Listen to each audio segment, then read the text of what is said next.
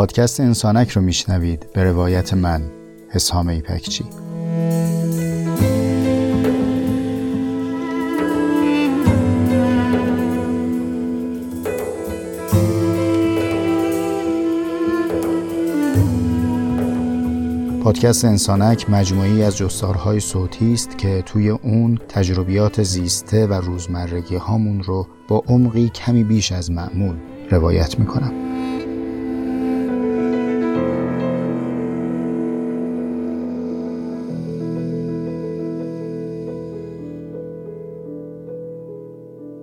سلام رفیق جان‌های من، سلام اهل انسانک. دلتنگ بودم و ضبط اپیزود جدید رو هم هی به تعویق مینداختم برای روزهایی که حال بهتری باشه، نشاط بیش از پیشی باشه. ولی خب به قول حافظ جان، از من اکنون طمع صبر و دل و هوش مدار، کان تحمل که تو دیدی همه برباد آمد. یادم تو یکی از اپیزودها گفته بودم که ما به اندازه معدل حال اطرافمون حالمون خوبه، به اندازه معدل اطرافمون تندرست و سلامتی. از جای عجب نیست اگر این روزها بین تمام طعم‌هایی که سر سفره زندگی باید بچشیم، غلظت طعم خشم و طعم غم بیش از پیش باشه. تو همین فکرها بودم که یادم آمد داستانی رو سالها قبل باش روبرو شده بودم که چه بسا بی مناسبت با این ایام نیست و قصد کردم که برای شما هم تعریف کنم. زیاده گویی نمی کنم که برسیم به خود قصه، چون زمان میبره تعریفش، که امیدوارم حوصله بکنید و با دقتی کمی بیش از معمول شنونده باشید.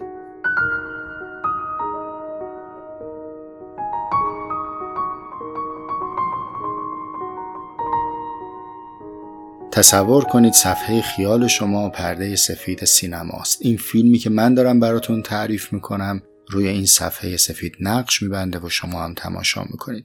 این گوی لاجوردی وسط منظومه شمسی میگرده و میگرده.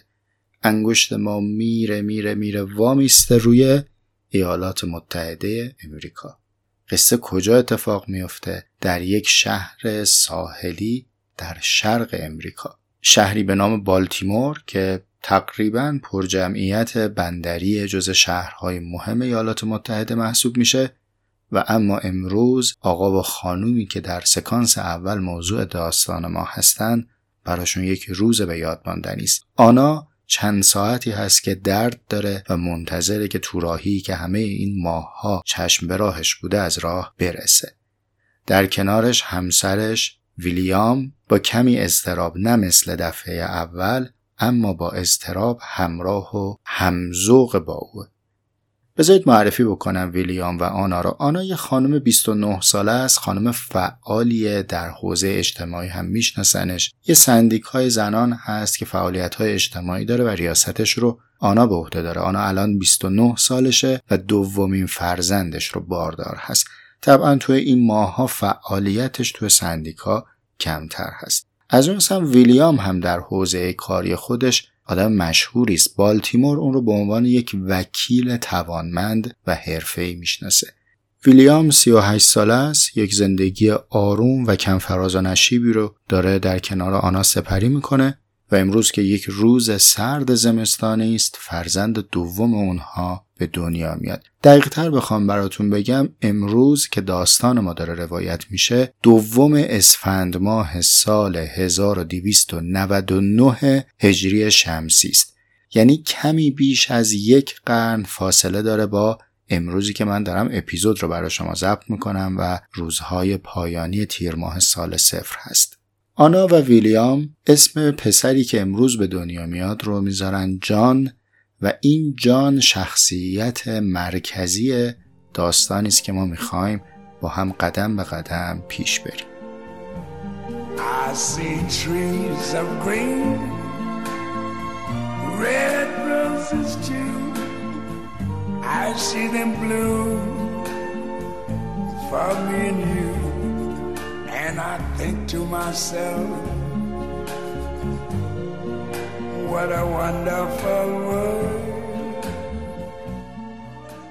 و اما 7 سال بعد، حالا جان یک پسر بچه 7-8 ساله است. الان رسیدیم به سال 1928. تولد جان کی بود؟ 21 فوریه 1921. در این 7 سال خانواده آرام و دنج آنا و ویلیام فقط کمی شلوغ‌تر شده. هیچ حادثه چشمگیر دیگری اتفاق نیفتاده. این کمی شلوغ‌تر شدن برای چیه؟ چون مثل اغلب خانواده‌های آمریکایی این خانواده هم پرجمعیت و پرفرزند هست. بعد از جان، ویلیام و آنا صاحب 3 فرزند دیگه میشن که هر 3 اینها هم پسر هستن. پس جان یک برادر بزرگتر داره که اسمش ویلیام هست، همنام پدر، و 3 برادر کوچکتر داره به ترتیب به اسمهای رابرت، تامی و ریچارد. همه چیز آرومه، ویلیام و آنا خیلی خوشبختن، ولی از اونجایی که دون شأن این عالم بلاخیز و پررنج که بذار یه خانواده آب خوش از گلوشون پایین بره، راحت بشین از زندگیشونو بکنن، اینجاست که یه اتفاق میفته که ظاهراً معمولیه و پیش پا افتاده. جان تب میکنه، بد حال میشه. پزشک خانوادگیشون اون زمان نمیتونه دقیقاً تشخیص بده که بیماری چیست، اما از اونجایی که بیماری‌های واگیردار فراگیر بوده و زیاد اتفاق میافتاده، به این پدر مادر توصیه میکنه که جان از بقیه برادرها دور باشه، بلخص که شما بچهای کوچیک دارید، پس بهتر جان رو با فاصله نگه دارید. اینجاست که جان قرنطینه رو تجربه میکنه. من زندگی جان رو قبلا هم خونده بودم، ولی واقعا تجربه ای از قرنطینه نداشتم تا زمانی که در این ماه‌ها با این رخداد کرونا روبرو شد. جان در سن 7 سالگی این قرنطینه رو تجربه میکنه. روزهای سختی. حالا شما فرض کنید یه خانواده پرجمعیت عیالوار، 5 تا پسر بچه که تو هم دیگه میلونن و سر کله میزنن با هم، و حالا از این میون یکی باید از دیگران جدا بشه. چرا؟ چون کسالتی داره و نمیدونه چرا به این کسالت مبتلا شده، ولی به هر حال دکتر به او تجویز کرده که از دیگران دور بمونه. تو شلوغی این خانواده بین این چند تا پسر بچه توکس خیلی عجیب نیست که یک نفر پیدا بشه و حصار این قرنطینه رو بشکنه. رابرت برادریه که 20 ماه از جان کوچیک‌تره، یعنی الان 5 سالش تموم شده و طبعا نزدیکترین همبازی جان هست. او دلش نمیاد که خیلی وفادار بمونه به این قرنطینه و ظاهرا تو روزی یا روزهایی این حصار رو میشکنه، دور از چشم آنا که احتمالاً سرگرم بقیه بچه‌هاست به سراغ رابرت میره و با همدیگه بازی میکنن تا برادرش هم بتونه ایام نقاهت و کسالت رو راحت تر بگذرونه. اما اتفاق عجیب اینجا میفته. در فاصله کوتاهی رابرت هم مثل جان تب میکنه و دچار کسالت میشه. امروز ما میدونیم که اون بیماری که اونها مبتلا شده بودن دیفتری بوده، اما پزشک خانواده دیر تشخیص میده و حادثه بزرگی در زندگی جان رقم میخوره. اون اتفاق اینه که رابرت برادر کوچکتری که اومده بوده همبازی جان بشه، به واسطه بیماری که از جان به او میرسه جانش رو از دست میده. این مرگ بسیار تأثیرگذار و تلخ بوده برای جان، طوری که جان دچار لکنت زبان میشه. من تعمدن این داستان رو در این ایام انتخاب کردم و برای شما روایت میکنم، چون بسیاری از ماها این تجربه رو داریم که واسطه ابتلاع عزیزانمون به بیماری هستیم. کسایی که واقعا حاضر نیستیم یه خار تو پاشون بره، اما ناخواسته و چه بسا ندانسته ویروسی رو به اونها منتقل کردیم که خودمون رو هم رنجور کرده، ولی شاید به عزیزانمون آسیب زده و این آسیب زدن ما رو بیشتر در فشار قرار داده. حالا چه رسد که این کسالت ختم به فوت و مرگ این عزیز شده باشه. دور از ذهن نیست اگر کسی این تجربه رو داشته باشه مثل جان کوچولوی قصه ما خودش رو ملامت کنه و خودش رو مسبب بدونه در اتفاقی که برای عزیزش افتاده، در صورتی که واقعاً اینطور نیست. یعنی در عالم ما و در این هستی که ما زندگی می‌کنیم رخدادها چنان هزار اسباب و پر علت هستند که شما نمیتونید لزوماً دست به یکی بذاری و بگی الا و بلا فقط همین یکی علت تام این اتفاق بوده. تقریباً در هیچ رخداد زندگی شما نمیتونید اون رو به یک سبب نسبتش بدید. آره من داشتم راه میرفتم، اونم داشت از روبرو میومد، بعد ما رسیدیم به هم، شونه به شونه شدیم، جزوهش خورد به دست من، ریخت، همدیگر نگاه کردیم و عاشق هم شدیم. این یه واقعه است که تو داری تعریف میکنی، اما این واقعه وسط هزاران حادثه و اتفاق داره پیش میاد که اگر یکی از اون اتفاقا پیش نیامده بود، این حادثه‌ای که تو اون رو سبب اصلی میدونی هم هرگز یا شکل نمیگرفت یا به یه گونه دیگه اتفاق میافتاد.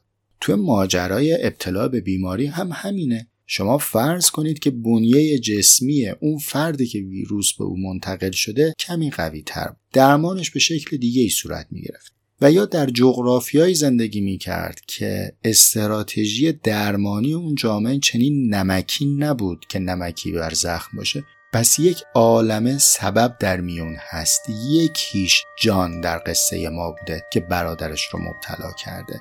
به هر حال سال 1928 برای جان یک سال تلخ و سخت هست. بریم که ادامه داستان رو بشه.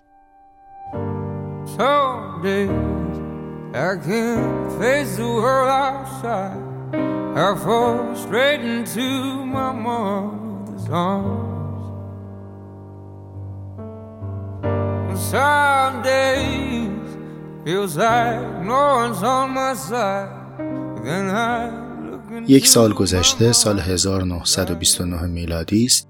آنا و ویلیام تونستن تا حدی با درگذشت پسر سومشون رابرت کنار بیان، 4 پسر دیگر رو سر و سامونی بدن، با شرایط تطبیق بدن و زندگی در جریانه. جان که نزدیکترین برادر به رابرت هست، همچنان درگیر با موضوع و لکنت زبانش بهتر نشده.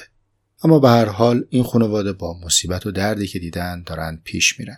اگر روزی من قرار بود بلا رو میونه آدم ها توضیح کنم، حتما به این جنبندی میرسیدم که این خانواده به اندازه کافی کشیدند و چشیدند و علاقل به بلا میگفتم سراغ این خانواده نیاد، ولی متاسفانه جان دوباره مبتلا به بیماری میشه. این بار بیماری رو سینه پهلو تشخیص دادن. حالا مشخص هم نیست که آیا واقعا جان در بین این برادران ضعفی داشته که ویروس ها رو به جان میخریده یا پیامدهای ضعف ناشی از بیماری سابق. آنا و ویلیام که فرزندی رو از دست دادن با هم و غم بیشتری به پرستاری از جان میپردازن. باز هم دکترها تذکر میدن که ممکنه واگیردار باشه و سعی میکنن که بقیه بچه‌ها رو هم مراقبت بکنن تا از یه سوراخ دوبار گزیده نشن. همه چیز مثل سری قبل تکرار میشه و این بار برادر بعد از رابرت یعنی تامی هست که باز نزدیک میشه به جان و خب خیلی هم قابل ملامت نیست. در یک خانواده‌ای که 4 پسر بچه هستن، جدا کردن و تفکیک کردن خیلی کار راحتی نبوده و این بار تامی در کنار جان مبتلا میشه. و شاید اگر من از ابتدا به شما تاکید نمی‌کردم که این داستان واقعی است، واقعا فکر می‌کردید که یک فانتزی پر اغراق رو دارم براتون تعریف می‌کنم. اما از قضا تامی هم به واسطه بیماری که از جان گرفته بود، جان خودش رو از دست میده. خیلی هولناک میشه اگر ما بتونیم فقط برای دقایقی این زندگی رو از چشم یک پسر 8 ساله تماشا بکنیم. کتاب امروز 2 برادرش به خاطر نزدیک شدن به او جان خودشون رو از دست دادن. در واقع در سال 1927 و 1928 2 برادر از این خانواده از دنیا میرن که هر دوشون بیماری رو از جان گرفته بودن. گرچه 3 برادر دیگه زنده میمونن و از اینجا هم خیالتون راحت کنم تا آخر داستان همین 3 برادر زنده خواهند موند. فکر نکنید یکی قرار بمیرن. اما تلاطم ناشی از این رخداد هرگز از روان جان محو نمیشه. یک سال بعد دیگه این پدر و مادر هر کاری که بلد هستن میکنن برای اینکه بتونن جان رو کمی آرام بکنن، شرایط این برادرها رو بتونن تسهیل بکنن برای ادامه زندگی و البته در اون دوران درگذشت فرزندان در خانواده پرجمعیت و در میون این همه بیماری واگیردار خیلی هم اتفاق نادری نبود. اینطور میشه که در سال 1930 یعنی 1 سال بعد ویلیام پدر تصمیم میگیره که آنا و 3 پسر باقی مونده رو با خودش ببره به خونه ییلاقی در شهر بلوهیل. شهر ییلاقی و کم جمعیتی بوده که بلخص در اون زمان خیلی از کسایی که در این شهر ساکن بودن بومیهای خود امریکا بوده. چرا این سفر در ذهن جان پررنگ میمونه و بعدها او رو نقل میکنه؟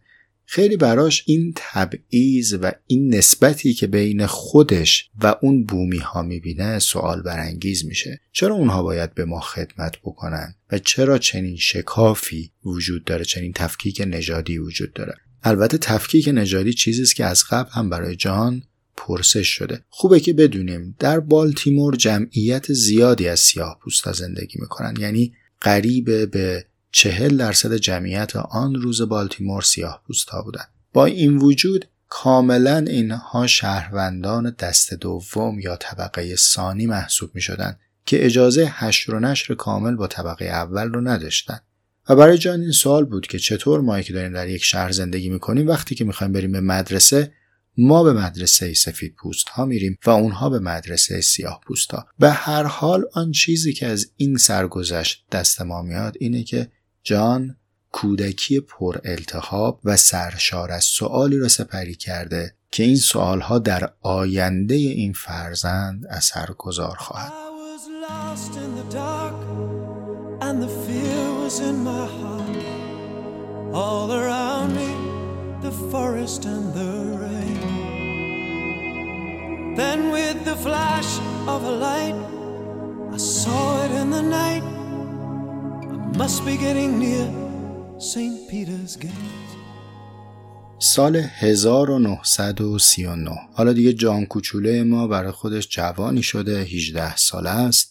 و به همراه دو برادر دیگه به دانشگاه میره. دانشگاه پرینستون رو خیلی از شما اسمش رو شنیدید. در ایالت نیوجرسی، اگر زندگی آلبرت اینشتین رو مرور کرده باشید به اسم این دانشگاه برخوردید. از حیث قدمت چهارمین دانشگاه امریکاست و دانشگاه صاحب نامی است. همین امروز هم اگه پیگیر اخبار باشید میدونید که مثلا میشل اوباما فارغ تحصیل این دانشگاه بوده یا جف بزوس مدیر عامل آمازون فارغ التحصیل این دانشگاه است. خلاصه ماجرا میرسه به انتخاب رشته و جان مردد بوده بین هنر، ریاضی و شیمی. خب قاعدتاً کسی که بین این سه تا تردید داره باید کدوم رو انتخاب کنه؟ احسنت، منم با شما موافقم. جان هم همونطوری که شما فکر کردید میره و فلسفه رو انتخاب میکنه و از اینجا به بعد او محصل رشته فلسفه میشه. اما از اونجایی که بلا قفلی زده به جان، دقیقاً در همین سال اول و ترم اولی که او میخواد وارد دانشگاه بشه، یعنی سال 1939، چه اتفاقی رخ میده؟ شروع جنگ جهانی دوم. یعنی اگه تخلص شهریشو جان میذاش هپی فیت، خیلی تخلص بیرایی نبود. جان در دوره تحصیلش استادهایی رو میبینه که از اونها خیلی تاثیر میپذیره. یکی از بارزترین هاش که اسمش خیلی تکرار میشه در آینده جان و البته ما به خاطر خلاصه شدن قصه بهش اشاره نمی‌کنیم، نورمن مالکام هست. نورمن شاگرد ویتگنشتاین بوده و به همین خاطر به نوعی واسطه میشه که جان بتونه با آرا و اندیشه‌های ویتگنشتاین هم آشنا بشه. القصه درس خوندن جان تنیده است با ماجرای جنگ و حتی به خاطر شرایط جنگی ترم‌ها رو زودتر برگزار میکنن و در فاصله 3 سال و اندی او میتونه به تعبیر ما لیسانسه فلسفه بشه.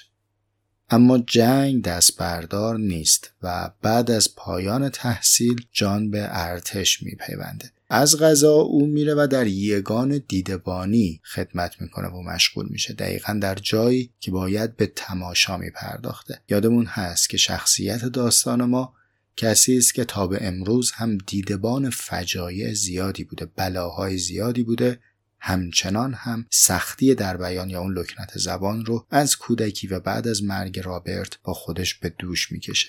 در همین موقعیت دیدبانی هست که او شاهد وقایع جنگ جهانی دوم هست، حتی هیروشیما رو میبینه و در مسیر عبور و تردد خودش با پیامدهای بمباران اتمی مواجه میشه و اونها رو از نزدیک لمس میکنه.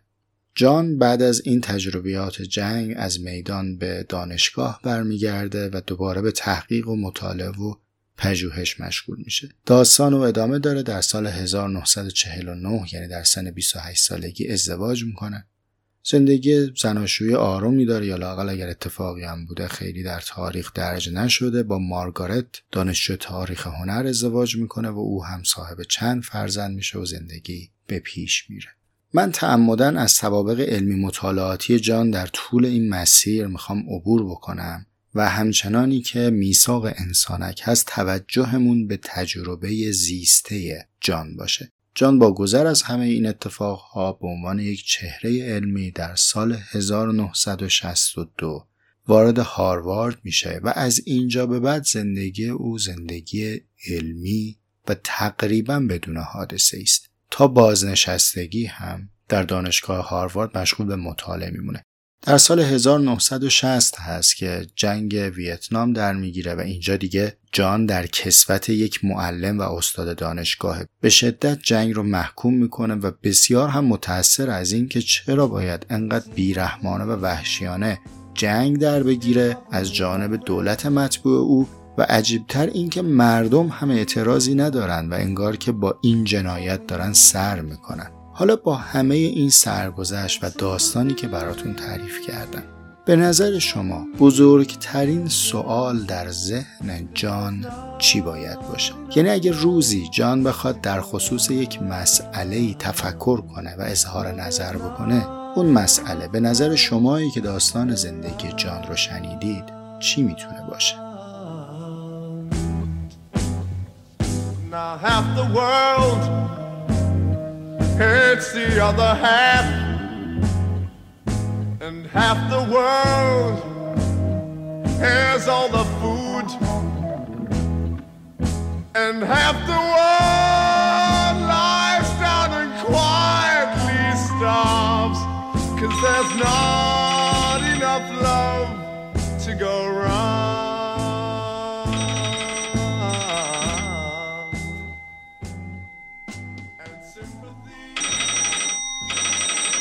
ساعت 6 صبح صدای زنگ تلفن مارگارت و جان رو از خواب بیدار میکنه. مارگارت با صورت پف‌گرده و خواب‌آلود چهره بهت زده جان رو پای تلفن نگاه میکنه که انگار گوشی توی دستش خشک شده.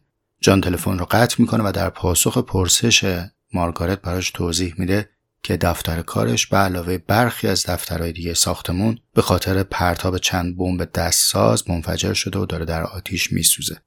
اگه احتمالا مارگارت هم مثل مادرای ایرونی گفته باشه که خب فدا سرت، باز خوبه که خودت زنده ای، شش و چالت سالمه، حتما جان هم در پاسخ گفته که آخه یادداشتام. ماجرا یادداشت‌ها چیه؟ از سال 1969 تا 1970 جان ماه‌های متمادی رو پشت میز مطالعه‌اش نشسته و نظریه‌اش رو به روی کاغذ آورده. بیش از 200 صفحه کاغذ دستنویس ماحصل این مطالعاته که دیشب وقتی که خستگی امونش رو بریده بود دسته کاغذها رو میذاره روی میز و میگه فردا صبح میام که به ادامه کارم برسم. و حالا خبر این که این اتاق منفجر شده و حاصل این همه زحمت به فنا رفته جان رو برآشفته کرده. البته زمانی که جان میرسه به اتاق کارش میبینه که اتاق خیلی نسوخته، البته که یادداشت‌ها بخش زیادیش از بین رفته اما نه به خاطر آتیش، عمدتاً به خاطر آبی که آتش نشان‌ها به داخل اتاق ریختند. و از روی لاشه و مانده کاغذها شروع میکنه به از نو نوشتن و سرانجام کتابش رو 1 سال بعد منتشر میکنه. احتمال میدم که اغلب شما درست حدس زدید. آن چیزی که پرسش بنیادین و اساسی جان هست عدالته. این چه عدالتی است که من بیمار میشم و برادرم میمیره؟ این چه عدالتی است که برادری که به سراغ من آمده برای تیمارداری من این خیرخواهی و دوستیش با مرگ جبران بشه؟ این چه عدالتی است که کسانی که بومیان این سرزمین هستند باید مستخدمین، مستأجرین یا لااقل تازه واردها باشند؟ این چه عدالتی است که ما در بدو تولد بدون اینکه هیچ فعل و ترک فعلی داشته باشیم باید در حقوق متمایز باشیم؟ من نه اراده‌ای به سفید بودن داشتم، نه سیاه بودن و نه حتی به مذهب و دین و رنگ و قومی که در او متولد شدم. پس چرا باید اینها مؤثر باشه به در سهمی که من از زندگی دارم و حقی که من برای زیستن دارم؟ چرا ما باید بجنگیم؟ چرا ما باید بکشیم؟ چرا باید لشکر کشی کنیم به اونور دنیا؟ چرا باید هیروشیما رو به یک مخروبه و مرگزار بدل کنیم؟ همه این چراهاست که جان رو میرسونه به پرسش و اندیشه پیرامون عدالت. جان داستان ما کسی نیست جز جان رالز. جان رالز رو خیلی از شماهایی که اهل تحقیق هستید یا محصل علوم انسانی هستید میشناسید. اما شاید خیلی از شماها قصه جان رالز رو نشیده باشید، فقط نظریه عدالت او رو خوندید. نظریه عدالت جان رالز در 1971 منتشر میشه. کمتر از 50 سال از انتشار این کتاب گذشته و البته ویرایش هم شده این کتاب. هزاران مقاله علمی پژوهشی تدوین شده در خصوص این کتاب.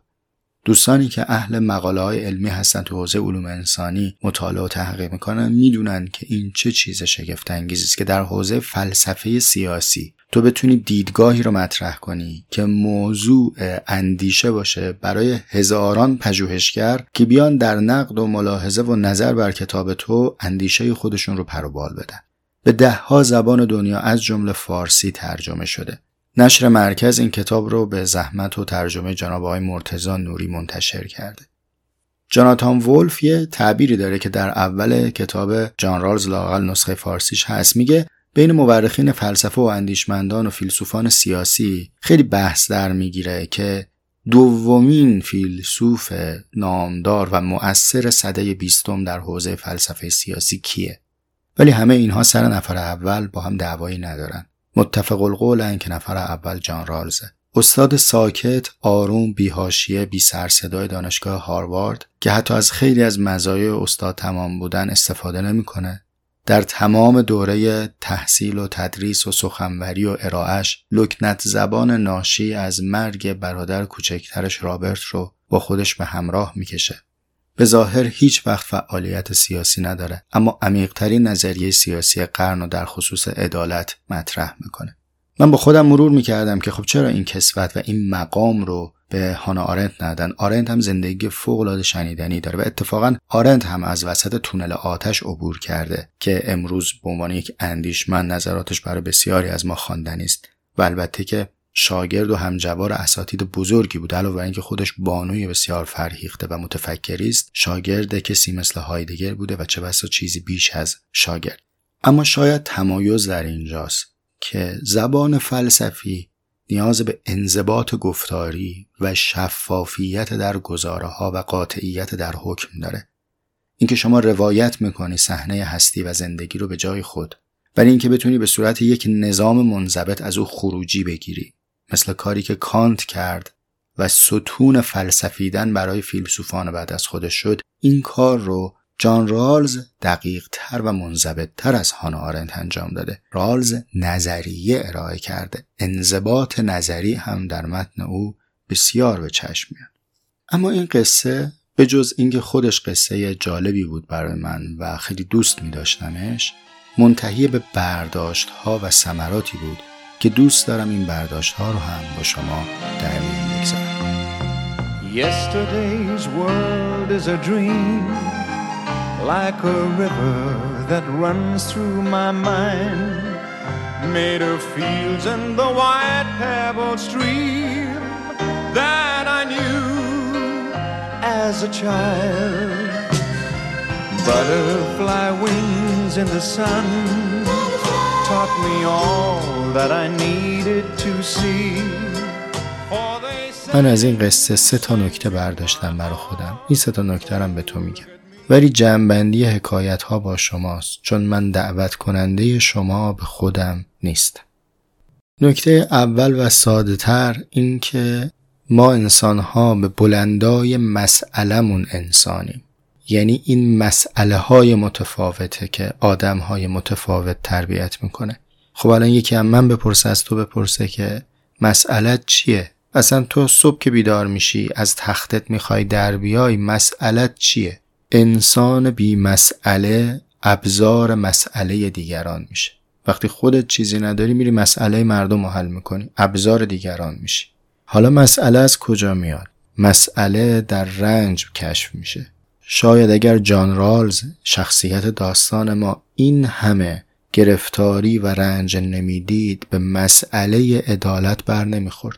من نمیخوام مصائب زندگی رو چراغونی کنم، درد و بزک کنم، ولی میگم همین امروزها که گرفتاریم شاید فصل شکار مسئله است. شاید ما هم بتونیم از دل رنج مسئله کشف کنیم. این برداشت اول من از قصه جان رالز. اما برداشت دوم، جان رالز چه کار به درد بخوری کرد که اینقدر اسمش به سر زبونها افتاد و به عنوان یک اندیشمند دارن ازش اسم میبرن؟ مگه کسی قبل از او نگفته بود عدالت؟ مگه صدها نفر بعد از او نگفتن عدالت؟ این که واژه جدیدی نیست که. نه لامپی باهاش روشن شده، نه وسیله اختراع شده، نه موشک هوا شده رو ماه پیاده شده. جوابی که من فهمیدم، کار جان رالز این بوده عدالت رو از ظلمت در آورده. ظلمت مقدمه ظلمه، تاریکی مقدمه ظلمه. یعنی چی عدالت رو از ظلمت در آورد؟ یعنی این که داداشم، آبجی من، این همه آدم در عالم در طول تاریخ جنایت کردن، سفاکی و خونریزی کردن، وقتی ازشون پرسیدن که چی کار دارید میکنید گفتن داریم به تکلیفمون عمل میکنیم، داریم عدالت برپا میکنیم. واژه‌ای که در ظلمت باشه مقدمه ظلمه. عبارت گنگ و مبهم ازش عدالت در نمیاد. حالا تو میخوای ایمان رو ببر در ظلمت، میخوای وطن رو ببر در ظلمت، میخوای مدرنیته و تجدد رو ببر در ظلمت. وقتی واژه‌ای رو داری استفاده میکنیم ولی ما به ازاش مشخص نیست، میگی من میخوام عدالت برپا کنم ولی جزئیات این عدالت رو در قالب یک نظریه نمیتونی بیان کنی. این بازارگرمی و معرکه گیری است. از این وعده مبهم عدالت بر نمیاد. ما به درستی بر مبنای لغتنامه ظاهری برداشتمون اینه که نقیض ظالم میشود عادل. غلط هم نیست، اما اگر از ظاهر بگذریم و لغتنامه عمیقی در دسترس ما باشه، نقیض ظالم میشود عالم، چون ظالم در ظلمت داره عمل میکنه، در تاریکی و نابجایی داره عمل میکنه. ظالم لغتنامه‌ای هم یعنی چیزی رو در نابجا قرار دادن، چیزی رو از جای خود خارج کردن. جای چیزها باید معلوم باشه. پس حقیقتاً عادل کسی است که عالم باشه، و الا هر ظالمی برای معرکه گرفتن نیاز داره مردم رو به دور یک کلمه جمع کنه، ولی نه اینکه هر کسی اون کلمش عدالت بود. این خواهان عدله. دور واژه مبهم جمع شدن به ضلالت میبره. میگه برهنن به دریا شناگران لیکن نه هر برهنه به دریا شناگری داند. جان رالز اومد گفت این عدالتی که میگن رو من تبدیلش میکنم به نظریه. دوستان اهل تحقیق من میدونید که نظریه کیفیتی داره، متدولوژی داره. تنور نونوایی نیستش که بگی ما دکان میزنیم نظریه تولید میکنیم میدیم بیرون فله. نظریه اوصافی داره. آقای جان رالز مهارتش در این بود که اومد یک واژه کلی رو تبدیل کرد به یک نظریه مشخص. حالا این نظریه مشخص مثل هر نظریه دیگه قابلیت تحلیل پیدا میکنه. پس دستاورد دوم اینه که پای کلمه‌ای جمع بشیم که پشتش نظریه‌ای هست، و الا کلمه‌ای که خودش در ظلمت باشه رهروانش رو هم به ظلم وادار میکنه. این دوم. و اما نکته پایانی، جان رالز در فصل ششم کتابش این نظریه عدالت به بحث تکلیف و وظیفه میپردازه. من فقط میخوام عنوان این فصل رو به شما تقدیم کنم. وقتی هم که داره از تکلیف و وظیفه صحبت میکنه، منظورش تکلیف من و توست، تکلیف ما انسان هاست، نه تکلیف نهادها، نه تکلیف سازمان ها. ما معمولاً وقتی میخوایم به تکلیف بیاندیشیم به تکلیف دیگران میاندیشیم که بقیه نسبت به ما چه تکلیفی دارن. من میخوام دعوت کنم از خودم و شما که به تکلیف خودمون بیاندیشیم. در جایگاهی هم نیستم که برای شما تکلیف رو تعیین کنم. خیلی عقلم برسه بتونم تکلیف خودم رو پیدا کنم. شما هم خود دانید و کشف تکلیفتون. اما انقدر میدونم کسی که آگاه شده بر ظلمی یعنی از جنس آن ظلم نیست. چون کسی که آغشته به ظلم هست ظلم بودن ظلم رو نمیفهمه، تمایز رو تشخیص نمیده، خودش هم در تاریکی است. پس عزیز جان، رفیق من، اگر ظلمی رو فهمیدی بر این فهم مسئولیت و تکلیفی بار میشه. تکلیف چیه نمیدونم. تکلیف جان رالز مثلا این بوده که بره نظریه‌ای بنویسه، تکلیف تو هم چیز دیگری ممکنه باشه، تکلیف من هم همینطور. دنبال این نریم که بر همدیگه تکلیف تحمیل کنیم. آخه از تو خود تحمیل هم عدالت و آگاهی بر نمیاد.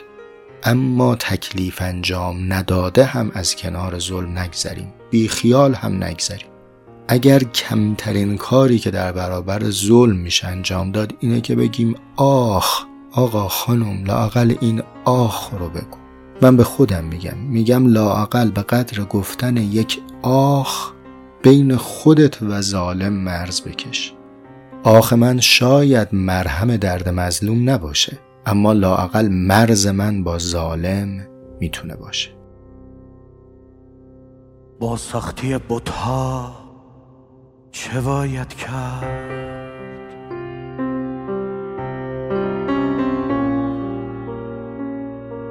با این تشتت‌ها چه باید کرد؟ گیرم تفاوت ها نمایان شد، با بی تفاوت ها چه باید کرد؟ با مردمی که سیل را هر سال برگردن قسمت می اندازم،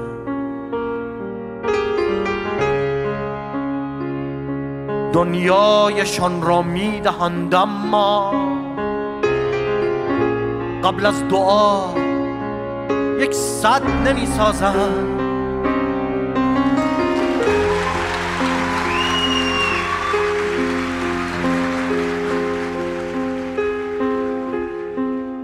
ما مردمانی عاشق کوروش، ما قوم در تاریخ جامانده، جداً کدام از ما فقط یک بار یک خط از آن تاریخ را خوانده؟ تا فخرمان فرهنگ دیروز است، انکار هر یک درد تسکین است. باید پذیرفت این حقیقت را، امروز ما فرهنگ مانین است.